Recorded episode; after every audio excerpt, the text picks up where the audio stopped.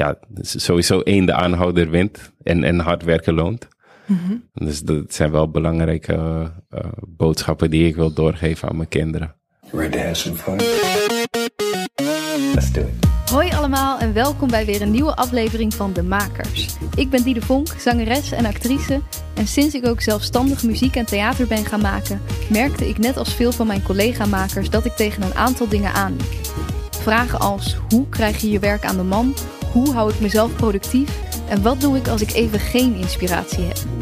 Daarom ben ik deze podcast begonnen, waarin ik elke week een inspirerende maker interview en vraag om tips. Vandaag spreek ik Afu Sensi, oftewel Immanuel Richmond. Hij is rapper en timmert al heel veel jaren aan de weg met zijn Surinaamstalige muziek. Hij stond al op het podium met Typhoon, met Travassi. Hij had al een hit met Duvel Duvel, dus hij heeft al ontzettend veel bereikt. Maar nu wil hij een Nederlandstalig album opnemen om nog een groter publiek te bereiken. Daarvoor heeft hij een crowdfunding opgezet. Uh, dit is dan ook weer een samenwerking met Voor de Kunst, deze aflevering. Zijn crowdfunding is al geslaagd. En hij vertelt in deze aflevering hoe hard werken, bij jezelf blijven, bij hem altijd heeft geloond. En hoe hij een enorm netwerk heeft opgebouwd van allemaal verschillende producers, rappers, die hem nu verder kunnen helpen. En hoe jij dat ook kunt doen. Hij pakt zijn plannen heel gestructureerd aan, waardoor hij heel veel succes boekt en ook heel veel goede tips kan geven. Dus daar ga je naar luisteren. Veel luisterplezier. Welkom. Dankjewel. Immanuel, leuk dat je er bent. Dankjewel. Ik zeg Immanuel, maar jouw artiestnaam is Afusensi. Klopt. Ja, mensen kennen misschien die, die, die term. Het komt van een uitdrukking, mhm. omdat die de afgelopen maanden best wel vaak voorbij gekomen is bij uh, Jean-Guy Macroy. Klopt. Ja. Kan jij vertellen, wat betekent het voor jou en hoe komt het dat dit jouw artiestennaam is geworden? Um, dat is een hele goede vraag. Even kijken hoor, dit gaat uh, best wel ver terug. Ik begon in mijn tienertijd te rappen in het Engels. Mhm.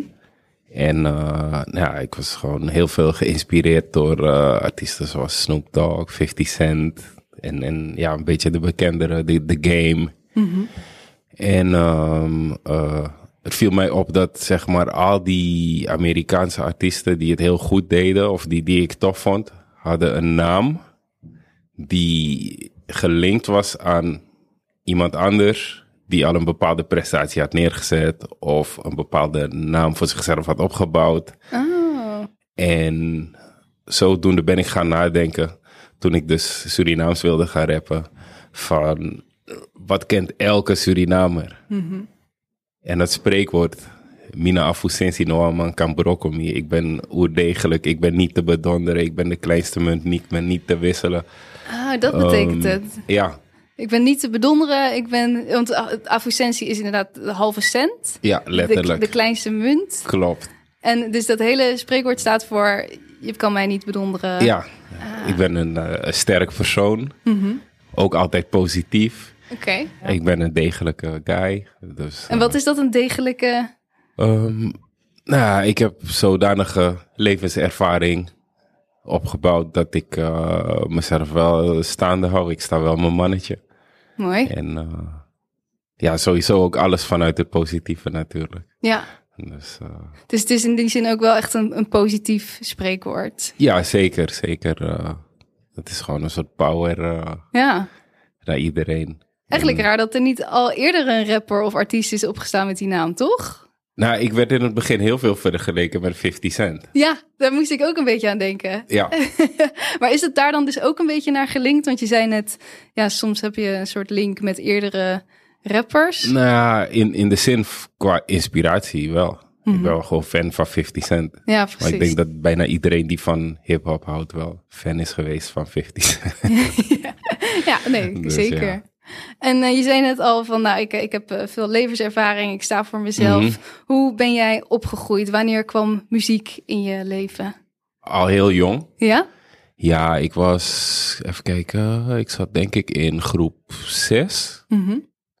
En toen zette mijn moeder me op pianoles. Oh, fijn. En toen leerde ik dus echt gewoon noten spelen, noten lezen bedoel ik. Um, ja, het spelen, oefenen optreden met je klasje. Mm kwam mijn moeder, die kwam dan kijken. En uh, ja, van daaruit, door neven en oudere broers en zo, dan eh, ja, leer je opeens de hip-hop kennen. Mhm. Toen ging het wat minder met piano. toen, eh, toen was dat misschien iets minder cool. Ja, en ik ging ook naar de middelbare school. Dus Ja. dan ja, ben je je tienerjaren en dan eh, moet alles wel weer wat stoerder zijn en Ja. dergelijke. Vind je dat nu jammer dat je daar niet toen. Nee, nee. Het heeft wel bijgedragen aan wie ik nu ben en eh, mijn benadering van de muziek. mhm. Dat ik zeg maar toch wel in het muzikale gedeelte, Ja. eh, los van de teksten die, die het belangrijkste zijn in hip-hop, dat de muziek me toch ook gewoon, eh, ik moet er wel een klik mee hebben. Ja. En weet je nog het eerste moment dat je dan hip-hop hoorde? Wat dat, wat dat deed met je? Dat, dat is nog verder terug. Ik denk dat ik een jaar of vijf was. Mhm. En dat ik met een, eh, een, een jongen met wie ik ben opgegroeid, die ik eigenlijk als een soort van neef zie, eh, op een, ik weet nou niet of het een schooloptreden was of een verjaardagsfeestje, maar toen begon het dus met breakdansen. Ah, En toen hebben wij daar een show opgevoerd en Toen iedereen ging uit zijn dak. Ja, Ah. ja. ik zie het allemaal voor me. Heerlijk. Dus dat was toen eigenlijk die muziek al, eh, dat, dat is Ja, eigenlijk al van heel jong af aan dus al in je leven gekomen. ja hip-hop wel, ja. ja. Mhm. Waar mijn ouders naar luisterden, de, de, de muziek van de jaren tachtig, denk ik. Eh, en de oude souls en de Surinaamse muziek, dat krijg je sowieso mee Ja. van huis uit. En op allerlei gelegenheden, feestjes en andere culturele zaken. Dus eh, ja, je, je groeit er gewoon mee op. Ja. En, en het podiumgedeelte was toch wel het ding wat mij het meeste heeft getrokken en tot nu toe. Ja, Ja, precies. Want je bent al een, eh, een tijd aan de weg aan het timmeren als artiest. Zeker. Ehm, in 2013 bracht je denk ik je eerste nummer uit, klopt dat? Ehm, even kijken. Nog, nog iets verder terug, hoor. Nog in iets verder terug. 2007. Oh, toen ook al. Met Duvel Duvel. Ah ja, Mijn allereerste Surinaamstalige rap. het. En, en neem ons Zeker. even mee naar dat, proces ervoor. Want nou, je hebt dus in je leven, eh, muziek was er altijd al. ehm, Mhm. eh, dat podium lonkte toch ook wel. Wat was dan het eerste moment dat je merkte, ik wil hier ja, serieus iets mee doen, mee doen weet je wel? Niet, eh, ja, ik wil er misschien wel mijn, mijn job van maken. Dat was eigenlijk altijd al. Ja? Ik weet niet. Ja, ik had het altijd al. Ehm, toen ik klein was, wilde ik echt van alles worden. Mhm. Treinmachinist, dominee, you, you name it. Gewoon Ook best Maar- wel uiteenlopend allemaal. Ja, echt heel uiteenlopend. Maar ik ben altijd een creatief persoon geweest. En eh, ja, liedjes zingen, Mhm. Eh, dingen op een podium doen. Of op een feestje dat ik eh, een of andere tekst aan het eh, vertalen was. Of, of zingen was. Of wat dan ook. op een of andere manier trok ik toch wel altijd de aandacht naar me toe. Dus nooit daar onzeker in of zo, gewoon als Nee. kind gewoon gaan. Nee, ja. ja. Tof. En, en zijn je ouders daar ook stimulerend in geweest? Ehm, ja, tot een zekere hoogte. Dus vonden het altijd wel tof dat ik me, me uitte op die manier. Maar ik, kreeg, ik ben wel echt sterk opgevoed met haal je diploma's. Ja. En dat moet het eerste ding zijn. En dat is een leuke hobby. Ja. En ga gewoon lekker werken. En eh, ja, als dat meer wordt, dan wordt het vanzelf wel meer. Maar tot die tijd ga voor je zekerheid. Ja. Dus dat, dat is eigenlijk wat ik ook heb gedaan. Ja, wat ben je gaan doen eh, na je middelbare school? Ehm, kijk, ik heb eh, op MBO heb ik internationale handel groothandel gedaan. Mhm.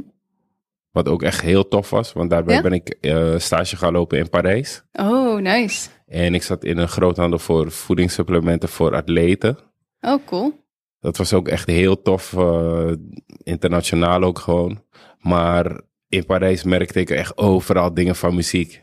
In de tijd dat ik daar bleef. En of het nou hip-hop was, of Franse muziek, of, of gewoon echt eh, iemand die op een harmonica speelt buiten of wat dan ook. Het was echt overal gewoon. Ik kreeg daar echt een super impuls. En ik maakte mijn stagevergoeding ook echt alleen maar op aan CD's destijds. Oh, echt? Ja, Oh, wat goed. En, dus dat, eh, dat was gewoon veel meer dan hier in eh, Amsterdam. Of jij bent dan in Rotterdam volgens mij opgegroeid. Veel meer, daar was het gewoon overal om Veel meer, echt Ja. veel meer. Het is echt overal. En het is ook een stukje cultureler. Maar ik denk dat het gewoon aan het land ligt of zo. Ja. En met de historie. Ehm, Dus toen begon het toch wel weer te kriebelen, denk ik dan. Van Ja, ja, ik doe nu een goede stage, en, eh, maar ik wil eigenlijk toch wel iets met die muziek. Klopt, klopt. Want ik kreeg daar ook een baan aangeboden, omdat de stage zo goed verliep. Maar ik wilde nog doorstuderen. Mhm. De, en ja, zo, sowieso op die leeftijd al in een buitenland wonen. Het Was, de stage was al gewoon echt een ding van zelfstandigheid. Gewoon. Ja. maar dat was me net iets te veel. Ja, wat, wat was daar het, het lastigste aan dat je opeens zo zelfstandig was? Ehm, nou, je bent in een land dat je niet kent. Mhm. Dus één, je leert razendsnel de taal. En gelukkig heb ik een talenknobbel. Waardoor Ja. ik snel talen kan oppakken en heel snel leer. Alleen, eh, ja, mijn ouders die zaten hier, familie zit hier. eh, En hoe oud was je toen? denk een jaar of 19 of zo. Ja, dat is echt wel jong, ja. Ja. Ja. Dus ja, je bent dan wel net volwassen, maar er valt nog zoveel te ontdekken. en dat was misschien net iets te veel hooi op mijn vork. Mhm.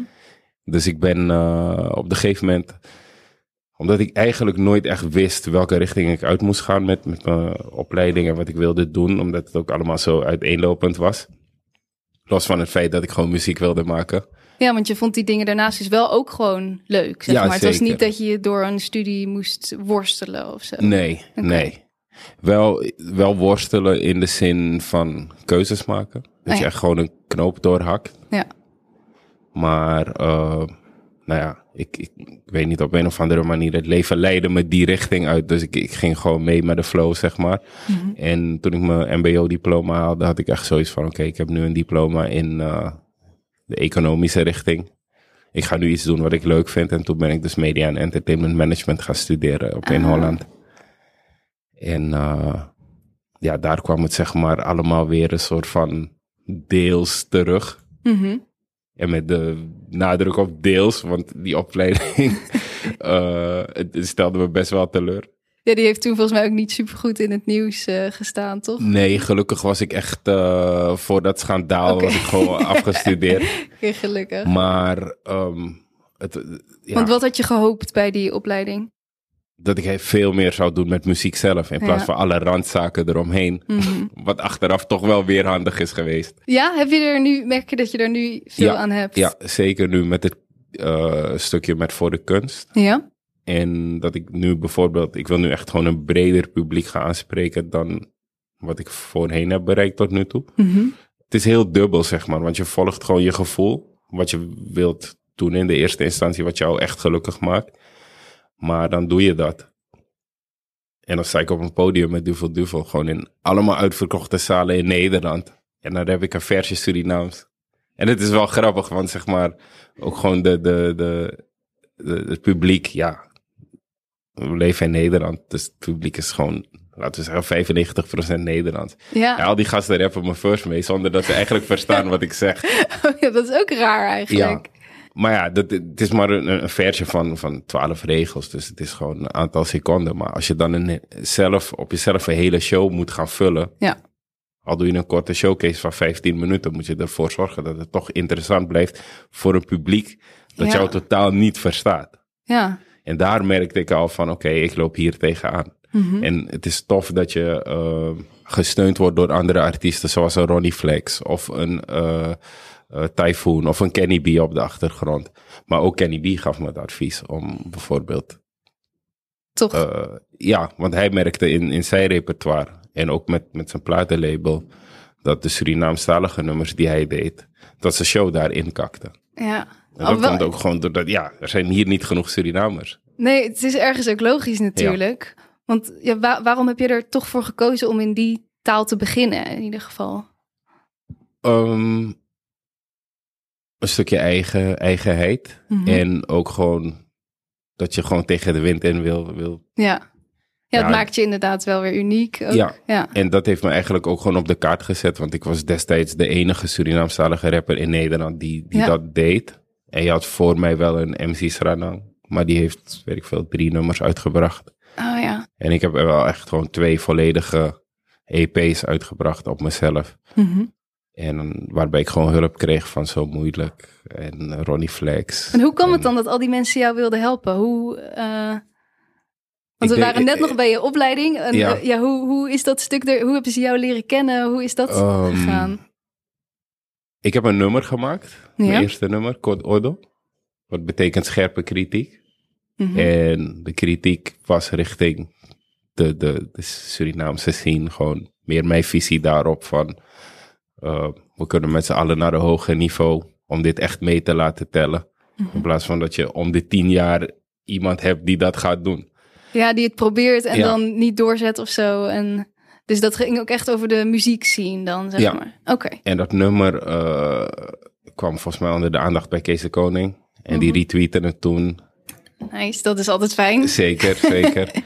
en wat ik dus niet wist, is dat dat nummer gewoon, dat, dat mensen het gewoon echt tof vonden.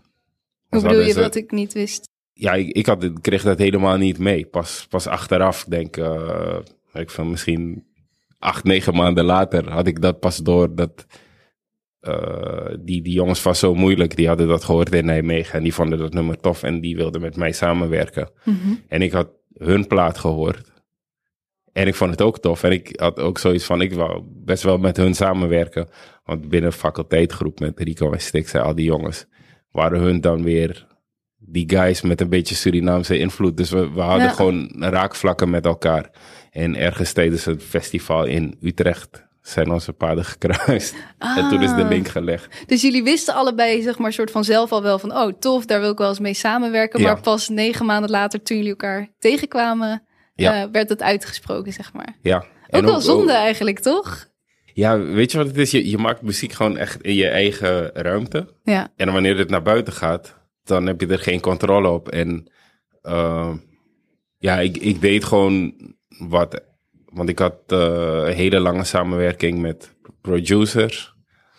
En ja, dat kwam gewoon ten einde. En de plek waar ze zaten, volgens mij was het ook gewoon in de fik gegaan. Heel veel dingen Oh, kwijt, weg. Ik had zoiets van, ja, ik, ik ga nu gewoon een knoop doorhakken, want ik ben hier zo lang mee bezig. En toen ik dat nummer ging uitbrengen, was het voor mij al een jaar oud. Ja, ja, dat is ook altijd lastig, hè? Dan heb Ja. je dat al een tijd terug weer gemaakt. Ja. Maar ik had verder geen andere muziek. Nee.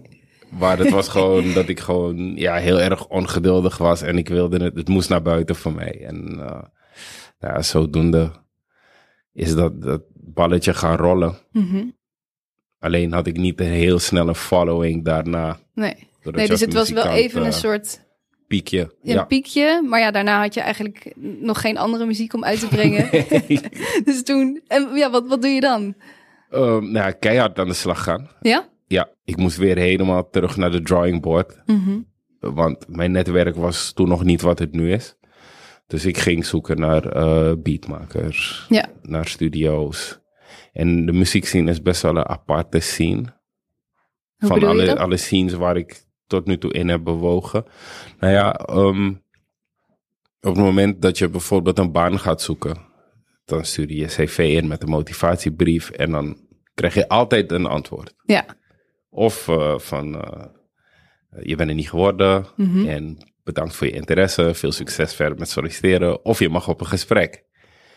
In de muziekscene werkt het totaal niet zo. Nee. Je gaat op zoek en eh, je probeert contact te maken met mensen. En ik veel, je, je stuurt misschien honderd berichtjes uit en eh, je krijgt één antwoord. Ja. Ja, dus dat echt wel eh, bikkelen. Ja. Ja. En het is dus gewoon zoeken, zoeken. En dan daarnaast ook eh, komen er heel veel mensen op je pad. Die misschien dingen maken, maar het is weer net niet in jouw straatje. Ja, want dan, dan zoek je naar producers of beatmakers, maar dan vind je misschien iemand die dan weer net niet past. Ja. Ja, hoe, hoe, hoe zorg je dat je dan toch een beetje, als je zoveel afwijzing krijgt ook, hoe zorg je dat je toch door blijft gaan? Ik denk dat dat iets is wat in mij zelf gewoon zit. Dat ik Mhm. gewoon iemand ben die een doorzetter is. En die, ondanks alles, altijd gewoon... Ik blijf altijd positief. Ja. Ik heb ook gewoon zoiets van, als er eh, hier een deur sluit, gaan er daar weer vijf open. Dus eh, we blijven gewoon doorzoeken. En. Ja. op een gegeven moment kom je ergens waar je een klik hebt. En als je die hebt gevonden, bij mij is het gewoon... eh, als strijkijzer heet is, gaan we strijken. en dan, dan ga ik er ook gewoon echt volledig voor. Mhm. En dat heeft dus geleid dat ik eigenlijk tot in Brussel ben gekomen bij een jongen. Wat En, bedoel je? Bij... Die beats maakt. Oh ja, oké. Want ik kwam gewoon hier echt... Of ik had het budget niet ervoor. Mhm. Of die mensen kreeg ik geen reactie van. Of ze wilden niet met mij samenwerken. Ja. En nou, ik vond iemand eh, die hele toffe muziek maakte. Daarmee ben ik aan de slag gegaan. En zodoende kwam ik gewoon echt op mijn eerste EP. Ah, want daar heeft ook alweer een tijdje tussen gezeten dan, Klopt, toch? Tussen die klopt. eerste. Dus dat was die periode was echt zoeken en. eh, ja, want het is elke keer zoeken. Ook gewoon met de tweede had ik gewoon hetzelfde gewoon verhaal. weer. Ja, Ja. ja. Ja, dus dat, dat is denk ik ook. Het is zo erg volhouden de hele tijd. En inderdaad, maar weer doorgaan. En het is niet dat je dan één eh, nummer hebt uitgebracht wat gewoon goed gaat, dat je er dan bent. ja. Je moet dan eigenlijk voor je gevoel ook weer een beetje opnieuw beginnen. Ja, en wat ik aldoende leerde daar is dat eh, muziek maken niet genoeg is. Mhm. Want er zit ook een stukje marketing in. Er zijn zoveel muzikanten die muziek maken, die dingen uitbrengen. Dus ehm, je probeert voor jezelf ook een bepaalde perslijst te maken, persberichten. Ehm, nou, als independent artist doe je eigenlijk alles zelf. Of je probeert een team te vormen van mensen om je heen die je daarbij kunnen ondersteunen. Ja. Alleen, ik ben toch het type persoon die zoiets heeft van... Met dit budget wat ik heb, ga ik toch proberen iedereen wat ervan te geven. Omdat ik het... eh, ik vind het zelf vervelend om iemand niet mijn waardering te laten blijken Ja. voor hetgeen wat ze doen voor me. Mhm. En in plaats van te zeggen, ja, dankjewel en eh, je kan mee naar mijn volgende optreden. Ja, Dat voelt is niet leuk, helemaal maar fair. nee, ja, Nee, ik ik- vind dat een mooie eigenschap hoor. het werkt ook het beste. Dan willen mensen ook langer bij je blijven, Ja. denk ik. Ja. die jongen uit België, echt super tof. Maar ik had daar dan weer de pech mee dat hij opeens bij Capitol Records tekende. En nu een megaster in Frankrijk is. Oh man. Dus ik zat wel goed, Mhm. maar ja, Hij ging een andere kant op. ja, klopt. Shit, had hij jou niet een beetje mee kunnen nemen? Ja, wa- was het maar zo'n feest. eh. het, het was ook best wel lastig communiceren.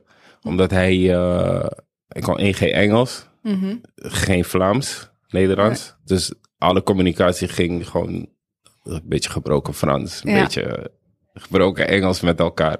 Hij probeerde wel hier en daar wat, wat, wat Nederlands, maar Mhm. sommige gasten in Brussel, die, die zijn gewoon 100% Frans. Ja, ja, precies.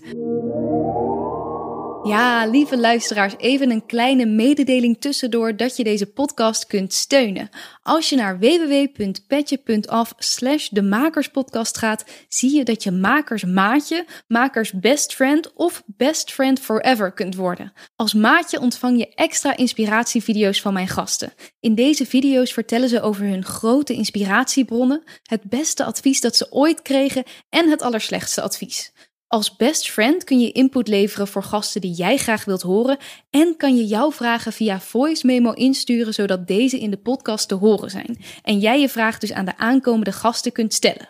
En als best friend forever mag je me ook nog eens bestoken met vragen over het opzetten van je eigen podcast. En binnenkort gaan er nog veel meer extra's komen. Daarnaast help je ons om deze podcast te kunnen blijven maken. Dus daar zou ik je sowieso ontzettend dankbaar voor zijn. Nu gauw weer terug naar het gesprek. En Ja. je zei al, bij het artiestenschap, eh, ja, het is niet alleen muzikaliteit, maar er komt dus inderdaad ook nog heel veel meer bij kijken. Zeker. Eh, nou, je noemde al eh, marketing, persberichten maken. Wat voor dingen heb je nog meer geleerd van, van al dat? Een gunfactor en de consistenties van jou als artiest zelf. ja, wat bedoel je met die consistentie? Ehm, nou, bij mij zat er dus heel veel pauze tussen met het uitbrengen van muziek. Mhm. Die pauze wil ik deze keer terugbrengen naar veel minder. Ja. Waardoor ik nu dus meer aan het produceren ben Mhm. voordat ik iets ga uitgeven. Ja. Eh, daarnaast is het ook een kwestie van een gunfactor. Want je hebt bepaalde curators in de eh, afspeellijsten op Spotify en dergelijke. Ja, Ehm, ik denk ook met die consistentie en ja, het uitbreiden van je netwerk, Mhm.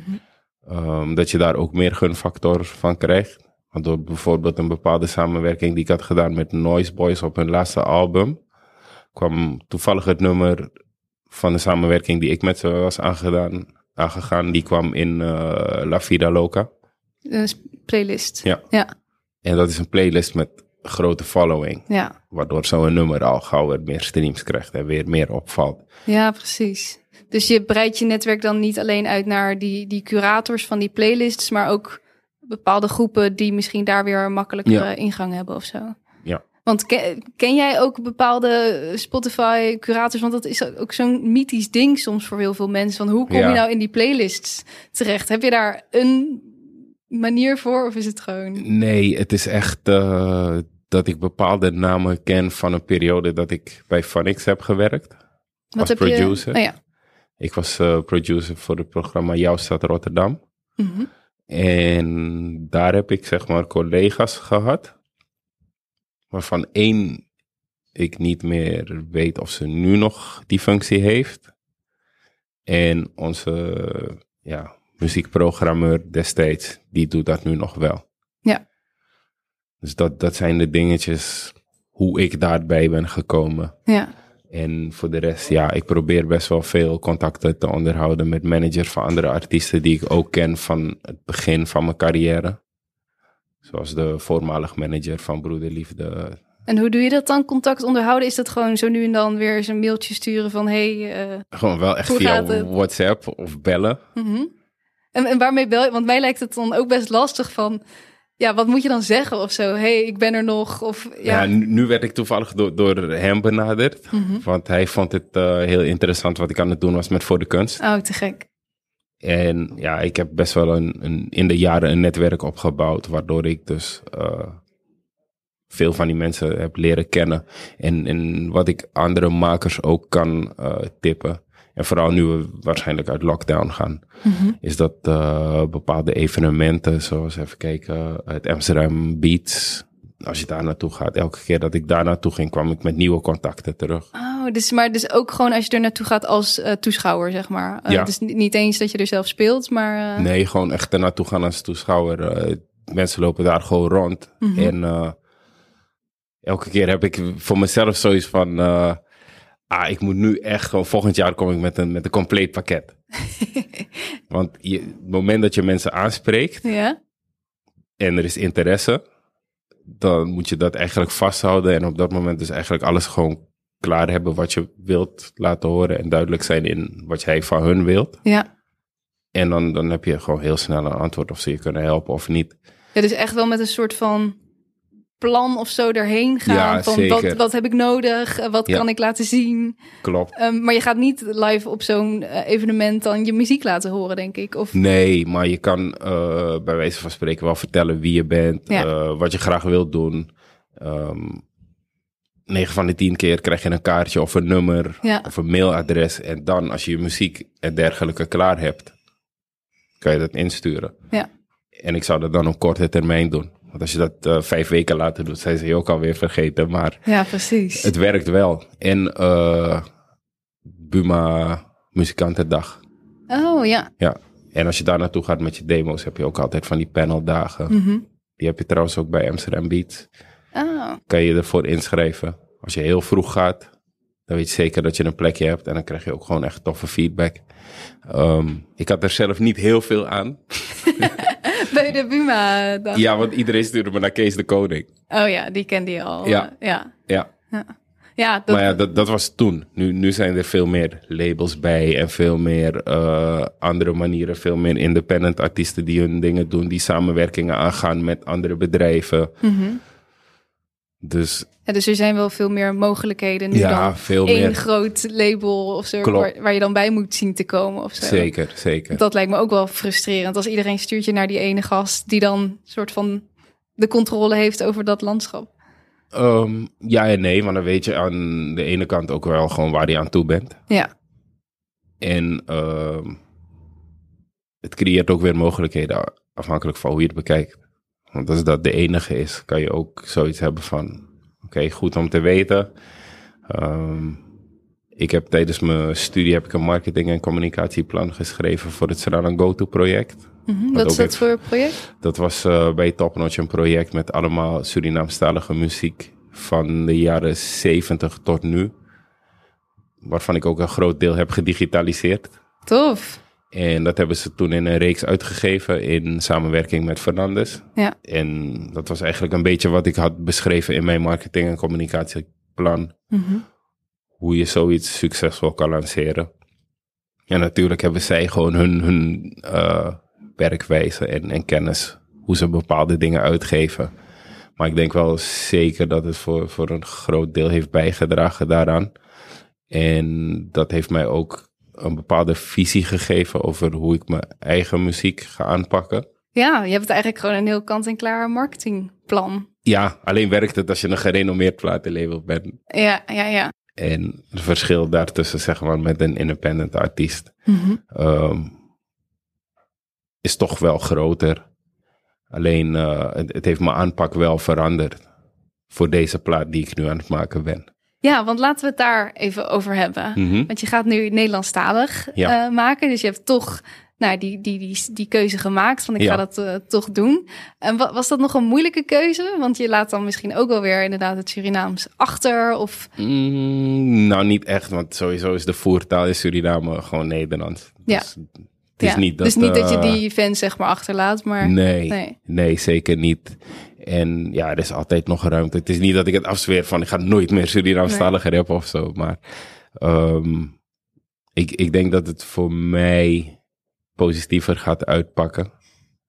Omdat ik gewoon ook, ja, ik ben echt een, een, een podiumbeest. Ik sta graag op het podium. Dat is het onderdeel van, van de muziek wat ik het leukste vind. Mhm. na- naast het creëren. Ja. Dus ik denk dat dat wel naar eh, meer optredens gaat leiden en nog meer bekendheid. Ja. En ik merk ook dat ik nu bijvoorbeeld met het crowdfunden, eh, is het me toch wel gelukt om contact te leggen met andere bedrijven voor investeren of donaties. Mhm. En ik heb nu alleen maar verteld wat ik wilde doen. Inderdaad. En dat is al een win geweest. Want ik heb het gewoon het doelbedrag behaald. Ja. Ja, precies. Dus Ja. eigenlijk dus nog inderdaad zonder iets te laten horen, maar gewoon met je verhaal en waarom je dit wilde doen. eh, Zeker. Al mensen achter je gekregen. Ja, Ja, dat geeft ook wel een boost natuurlijk. ja. Want je vertelde ook in jouw, eh, je maakt altijd zo'n filmpje voor zo'n crowdfunding campagne. Mhm. En in jouw filmpje kwam ook heel erg duidelijk naar voren dat je vader bent geworden. Klopt. En eh, inmiddels al van een tweede dochter. Ja, zeker. Dus eh, gefeliciteerd. Dankjewel. Ehm, waarom was dat, is dat een belangrijk onderdeel van deze stap? Ehm, ja, ik wil mijn dochter, beide dus, eh, die wil ik wel laten zien van dat als je eh, droomt en doelen hebt, eh, dat je dat niet moet, ja, dat je dat gewoon moet, moet najagen. En dat als je focust op je doelen, dat je er ook komt. Dat je Mhm. gewoon echt je dromen kan leven. Dat je alles kan bereiken in dit leven wat jij graag wilt. Ja.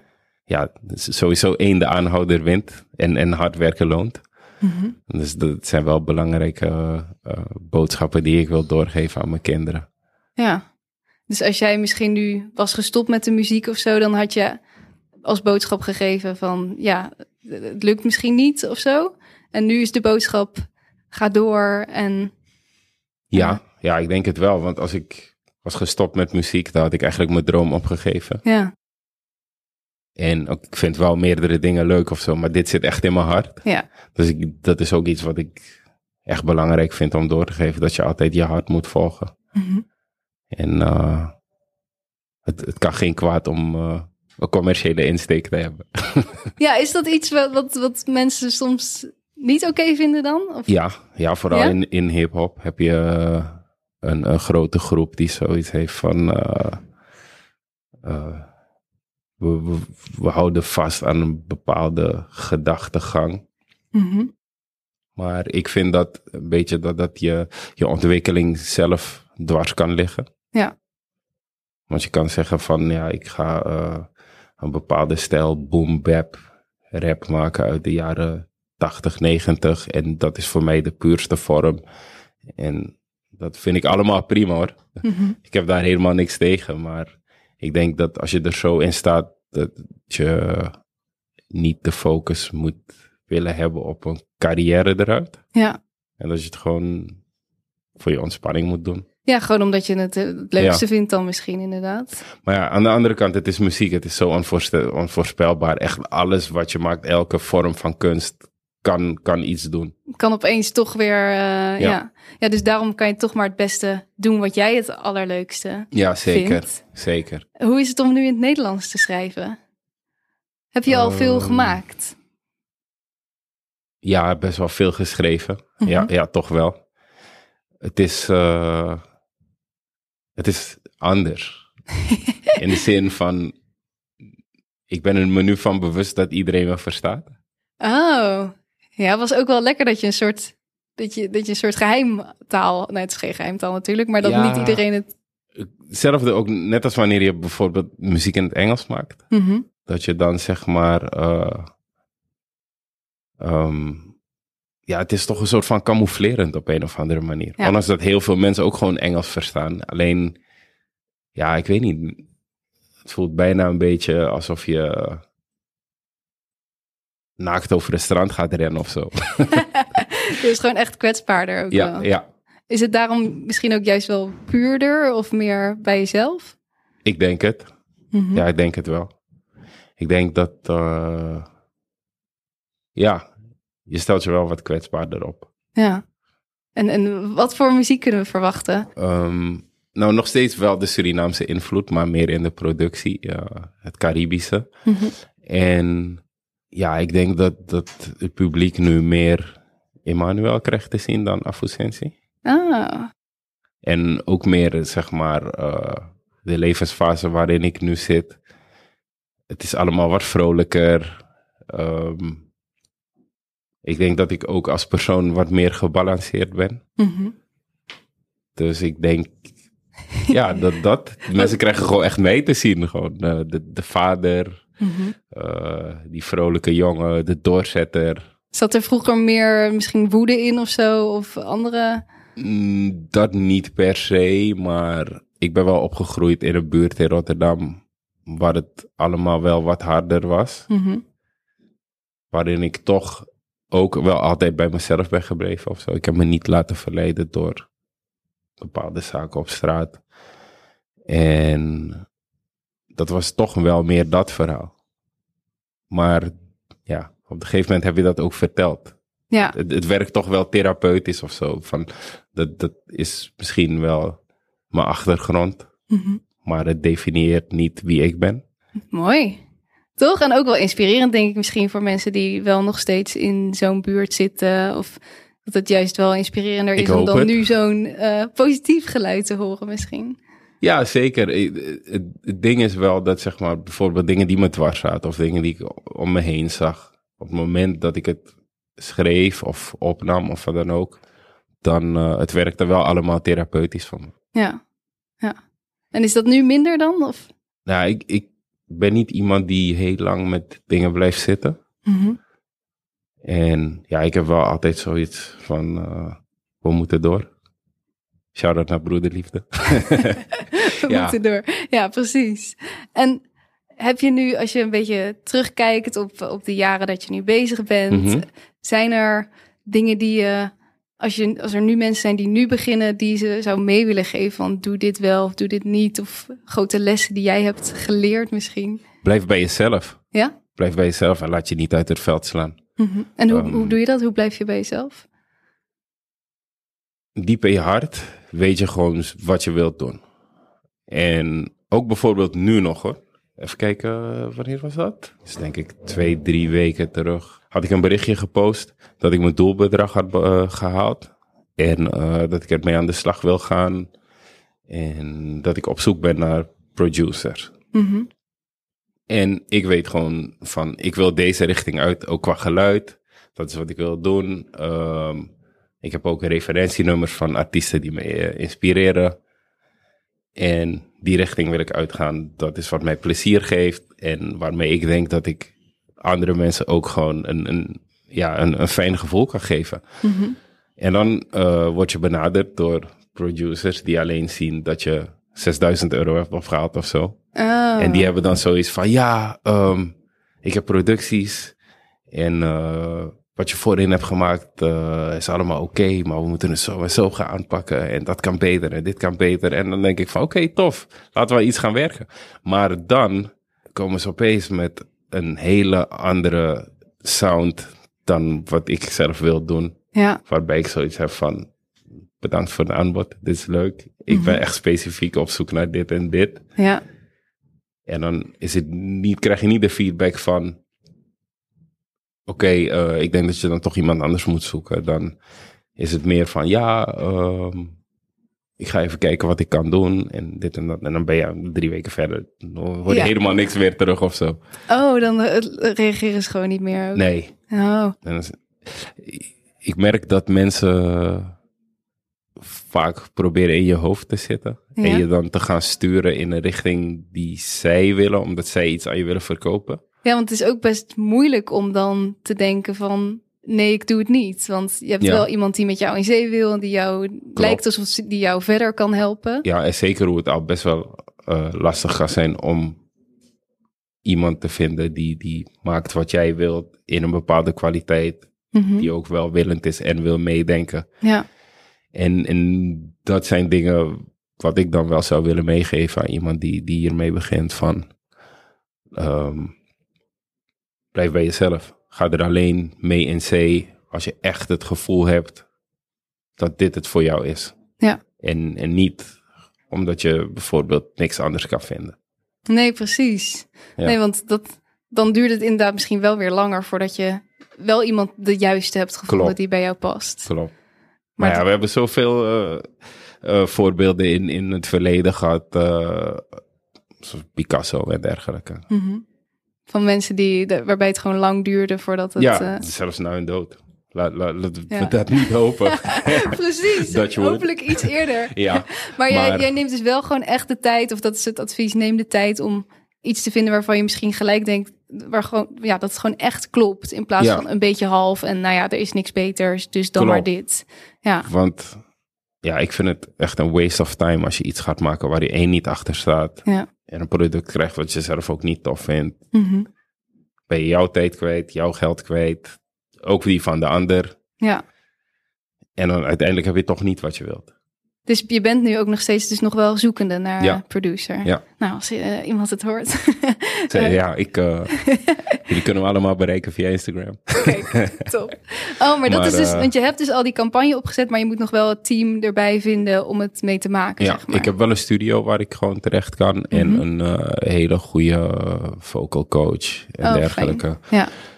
Alleen ben ik gewoon echt, in plaats van me te focussen op één persoon, gewoon echt op meerdere paarden te wedden. En ook gewoon met meerdere mensen eh, te werken aan een product. Mhm. Want ik vind het toch wel, wel fijn als ik eh, ja, gewoon opbouwende kritiek krijg van wat kan beter. In plaats van achteraf, want dat, dat is wat ik meestal meemaakte. Dat ik muziek uit heb en achteraf zei iemand me van zo, ja, je mix kon hier en daar wel beter. En Oh, echt? ja, of dat we dan eh, op verschillende soundsystems luisteren en dat ik dan denk, oei, ja. Maar ja, aldoende leert men soms. Precies, dus dat wil je nu eigenlijk voorkomen door Ja. gewoon van in het proces al met meerdere mensen samen te werken. Klopt. Nou, dat is misschien ook Ja. wel een les voor mensen die, die luisteren. Ehm, wacht niet met soort van feedback vragen tot het al klaar is. Ja. Want dan is het te laat. Ja, zeker. En we moeten zo al een beetje afronden. Ja, dat eh, ging heel erg snel. Maar. Ja, ehm, dat ging echt heel snel. maar ik zit nog even te. Zijn er nog dingen die, waarvan je zegt dat dat moet ik nog vertellen of die hebben we gemist? Nou, ik ben sowieso een beetje laat met het reageren naar alle mensen die hebben gedoneerd. Ah, Excuses hiervoor. Mijn dochter is drie weken, dus ik zit helemaal in de euforie van die lieve, schattige kleine baby. tuurlijk. Maar eh, ik, ik kom er zo snel mogelijk op terug. ja, En eh, alle tegenprestaties die ga ik sowieso doen. De, de aanzichtkaartjes komen, de discografie komt, de persoonlijke liedjes komen. nice. Eh, alles komt eraan. En eh, ik, ik ga iedereen verrassen met een hele toffe plaat. Een hele vrolijke plaat. Ik ben echt super benieuwd. Heb je misschien Yes. tot slot dan nog even meer specifiek over die crowdfunding nog een, een laatste advies dat je mee zou geven voor mensen die ook een crowdfunding gaan doen? Ehm, Wat heb jij Ja. ervan geleerd of eruit gehaald? Dat je er echt op moet zitten. En niet bang moet zijn om mensen meerdere keren gewoon eh, te herinneren aan het feit dat je crowdfunding aan het doen bent en eh, dat je onderweg bent naar je doelbedrag. En ja, vergeet ze ook niet gewoon iets aan te bieden. Ja. Als je iets, eh, iets wat iedereen tof vindt. Mhm. Dat vooral. Maar ja, wat, wat bij mij het ding was echt, is toch wel de herhaling. Ja, blijven noemen. Maar dat geldt misschien ook wel sowieso Ja. voor het artiest zijn? soort van blijven laten horen dat je er bent? Jawel, alleen voelde ik me best wel een beetje bezwaard. Mhm. Om steeds tegen, tegen mensen te zeggen van jongens, ik heb nog eh, wat cash nodig. ja, ja, het is wel heel direct Ja. gewoon. Je vraagt wel inderdaad gewoon echt om geld. Ja, maar het is wel gelukt. Dus ik, ik ben het bewijs dat het gewoon kan. Ja, precies. Dus ik denk ook als je het op een, een lieve manier blijft, gewoon een positieve Ja, manier blijft zeker. vragen, dat ook Zeker. helpt, toch? Ja, en tussendoor ook gewoon bedanken en laten weten dat je iedereen waardeert. Ja. En eh, ja, blijf bij jezelf. ja, dat is denk ik de grootste les. Blijf bij jezelf, blijf doorgaan. Ja. Want ook al eh, heeft het bij jou misschien een tijd geduurd voordat er weer wat nieuws kwam, je bent gewoon door blijven bouwen. Zeker, Niet met de eerste de beste in zee gaan. klopt. En ook op het moment dat je bijvoorbeeld als artiest niks uitgeeft, wil niet zeggen dat je niet ermee bezig bent. Ja. Alle uren die je thuis eh, maakt aan het schrijven, aan het oefenen en dergelijke. Het gaat gewoon allemaal door. Alleen het moment van uitgeven had bij mij wel met wat meer consistentie gemogen. Dus ja, you, you live and you learn. Ja, maar ja, het moest zo zijn, denk ik ook ergens of zo. Dat je. Ja, zeker. Anders had ik er ook niet van kunnen leren. Nee, precies. Heel erg bedankt. Graag gedaan. Heel erg leuk dat je hebt geluisterd. Ik ben heel erg benieuwd wat je van dit gesprek vond. Dat was hem alweer. Ehm, hier mijn takeaways van dit gesprek. 1. Immanuel ging op een gegeven moment op stage naar Parijs. Daar ontdekte hij weer een soort nieuwe liefde voor muziek, omdat het overal om hem heen was. Dus mijn takeaway hieruit is: ga eens naar andere plekken. Laat je inspireren op andere manieren. Ga eens uit je eigen omgeving en probeer het eens ergens anders. 2. De aanhouder wint en hard werken loont. Het klinkt misschien als een open deur, maar bij Afusensi is dit echt het geval geweest. Hij is al zo lang aan de weg aan het timmeren, maar daardoor heeft hij ook een enorm netwerk opgebouwd, waardoor hij nu zijn nieuwe EP gewoon in één keer waanzinnig goed kan releasen. Dus ook al breng je misschien niet elk jaar een nieuwe plaat uit of wat dan ook, je blijft doorwerken. Blijf bezig met je muziek. Als je niet iets uitbrengt, betekent niet dat je niet bezig bent of dat je geen artiest meer bent. Hij is altijd doorgegaan, al was dat soms misschien achter de schermen, maar uiteindelijk wordt het beloond als je blijft proberen. 3. Soms moet je ook een beetje geluk hebben en is het heel belangrijk dat je een gunfactor hebt. Bij Emmanuel heeft hij dit opgebouwd door elke keer contact te blijven houden met de mensen waar hij mee gewerkt heeft. Dus echt dat netwerken heel consistent blijven doen. Mailtjes blijven sturen, mensen op de hoogte houden van waar je mee bezig bent. Dat helpt en zorgt ervoor dat als je dan wel weer iets uitbrengt, dat mensen gelijk denken, nou, daar moeten we iets mee en dat willen we helpen boosten. 4. Ga naar veel evenementen en spreek mensen aan. Als jij eh, theater maakt, als je muziek maakt, kunst, wat dan ook, ga naar plekken waar deze mensen ook zijn. Eh, stel ze vragen en ga misschien zelfs met een plan erheen van: hey, dit kan ik laten zien, dit kan ik vragen, wat heb ik precies nodig en wie zullen daar misschien zijn die mij verder kunnen helpen. Is misschien spannend, maar het werkt ontzettend goed en als je gewoon met een positieve houding erin gaat, denk ik dat mensen het alleen maar waarderen.